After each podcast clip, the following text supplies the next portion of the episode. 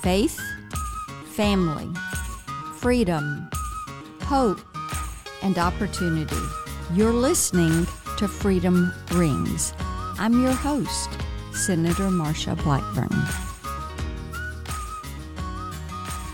All right, our guest today with Freedom Rings is someone that you are seeing on the news a lot right now because he is a trusted voice when it comes to talking about our nation's foreign policy.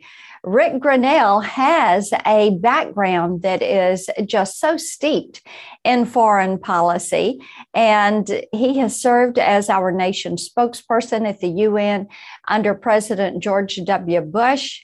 He served as our ambassador to Germany for President Trump, and then President Trump appointed him to serve as the acting director of national intelligence. I'm sure that you have heard a little bit about the DNI and that being our trusted source. So, Rick Grenell, thank you for joining us for a podcast of Freedom Rings. We really appreciate this. But I, I have to say, you're a teenager growing up. Take me back. How did you get involved and interested in foreign policy? Where did this come from for you? Such a great question. And thanks for having me, Senator. I, I so love your leadership on all these issues. And uh, I appreciate everything that you do. So thank you. Um, you know, I was probably the typical kid. I, I was born in Western Michigan, grew up in Michigan, and uh, spent some of my elementary school time in California. My parents kind of moved back and forth between California and Michigan.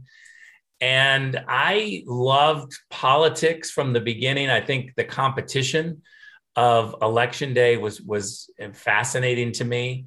Um, my dad served as a missionary for a while, so I had the view of the world already.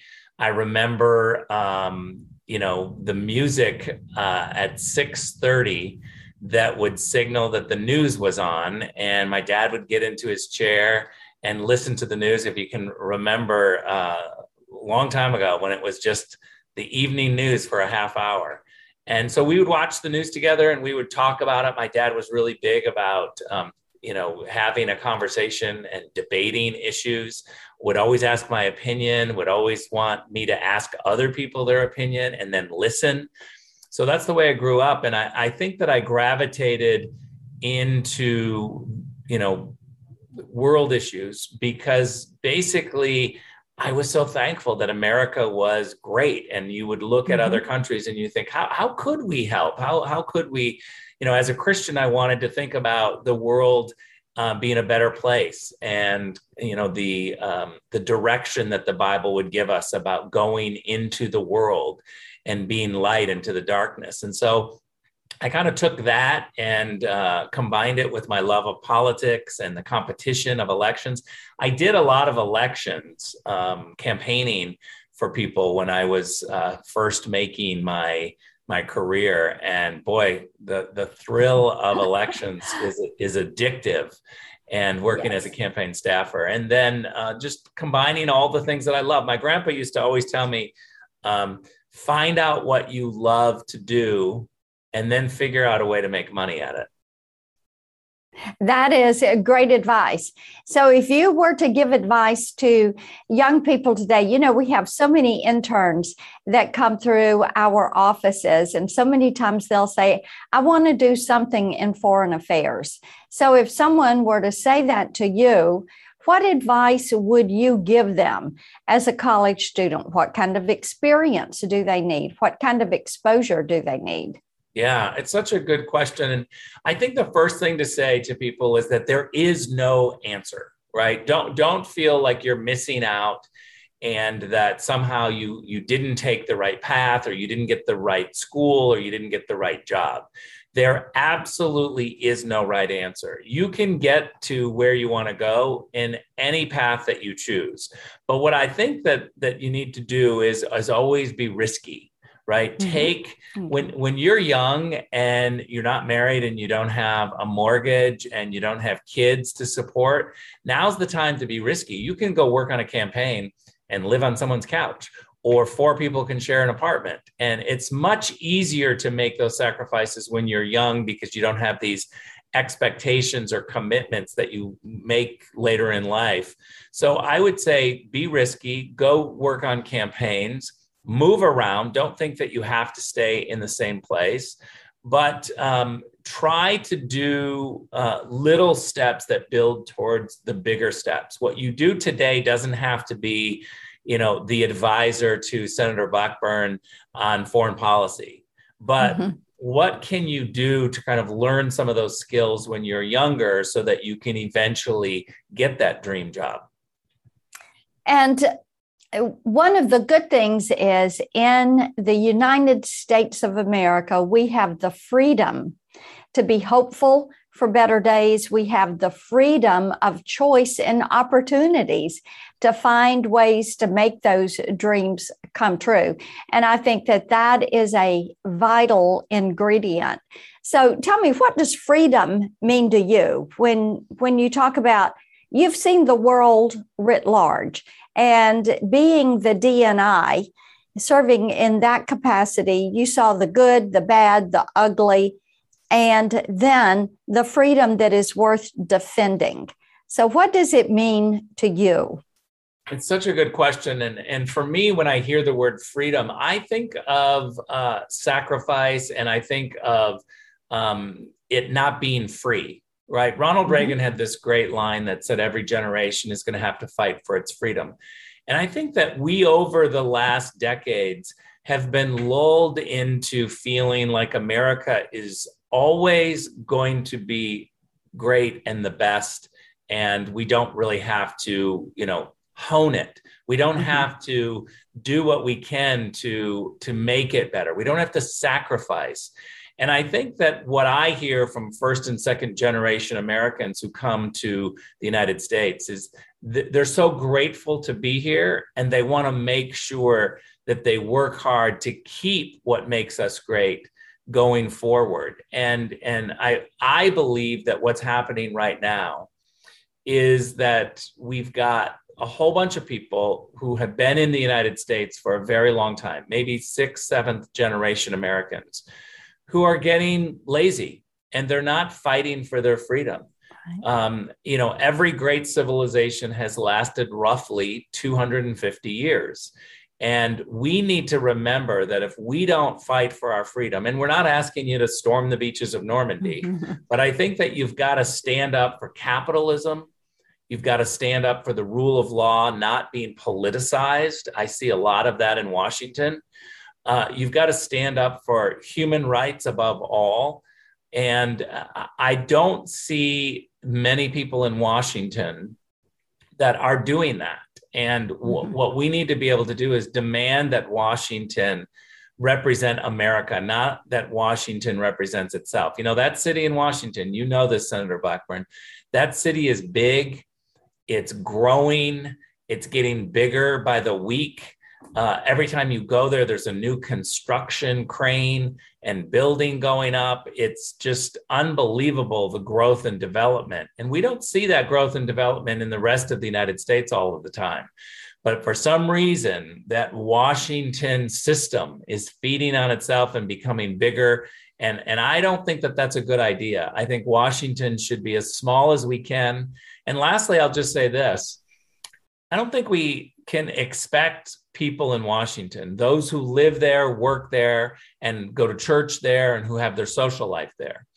I don't think that we can expect them to make the place smaller or less powerful. They're never going to do it on their own. We have to send people to Washington that will bring fresh ideas into Washington and then go home and have their lives back in their, their state. That's how we're going to change Washington.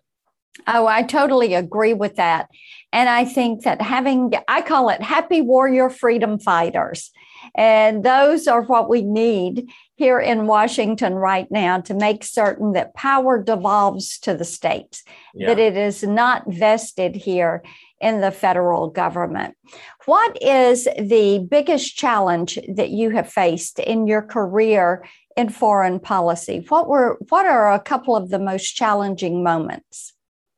You know, it's interesting um, because when I was, I spent eight years at the UN, as as you referred to earlier, and I I was the American spokesman, and I was there during, you know, uh, all of the 2000s, basically from 2001 till 2009. And it was a challenging time because in the beginning, uh, after 9 11, of course, the world came together to say, how can we support you? But I think that we, as Americans, um, all can look back now and think we overreached. We thought that we could turn, um, you know, Kabul or Baghdad into uh, a democracy that looked like Ohio, and and that's not the case. And I, I think we have to learn what American power is. So I think that the biggest challenge that we have right now is explaining America first in a way that uh, other countries recognize that when you put America first, when you put the superpower of the world in charge of democracy, human rights, capitalism, the rule of law, that every single country will benefit. When you have a leader putting the structure in place that will benefit every other country, they should go along with America First because it's a good structure of making the world more peaceful, more equal. Uh, you know, you just look around and we should be incredibly proud of the system that we've created. We've got to fight to keep it. But when I was at the UN, I have to tell you that every country put itself first. France put itself first, Germany put itself first, sure. Costa Rica yeah. put itself first it's only controversial to put your country first in Washington, D.C., with progressive Democrats. It's not controversial anywhere else around the world. America first is what other countries think, well, of course you should put America first. Well, and it's kind of best practices for any government to think about their government, their people, their citizens first and foremost with any policy. And that is why we have different nations. It's why we're not a one world government. And each nation is there and separate. But I think it's so important that America remains strong. If we're not going to fight for freedom, no one else is going to show up and fight for Can freedom. I add one point to that? Sure. Um, you know, we just watched, or at least I was watching very closely, the German elections, which were yesterday. And I watched as all the different candidates, they have a very interesting system, different than ours, in that um, there are a whole bunch of parties. And so whoever comes out on top gets a chance to build a coalition of 50%. And so I, I watched the campaign develop. And the reality is, is that every single person campaigning to be the chancellor of Germany was talking about Germany was talking about Germany first, was talking about how do we spend money on our people. There was a healthy debate about maybe doing something to help Europe, but the transatlantic alliance was not the most important issue. It wasn't really talked about. And the two people who came out near the top, and they're very close, and, and one of them will be chancellor, is uh, Olaf Scholz, who is the head of the Social Democrats, the socialists and the other is the Christian Democrats, Angela Merkel's party, and it's a guy named Armin Laschet. And now both of these folks, Olaf Scholz and, and Armin Laschet, both of them have never really prioritized foreign policy, the transatlantic relationship, or America.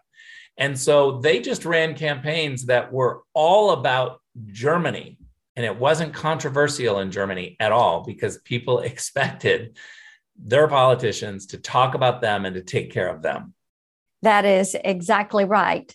Well, words of wisdom indeed. And for those of you that are watching Freedom Rings, you can keep up with Rick Grenell online. You'll find him at Richard Grenell. And I hope you'll continue to pull down Freedom Rings. You'll get it anywhere that you're pulling down your favorite podcast. Rick, thanks so much for joining us for a conversation today. Senator, thank you so much. All the best.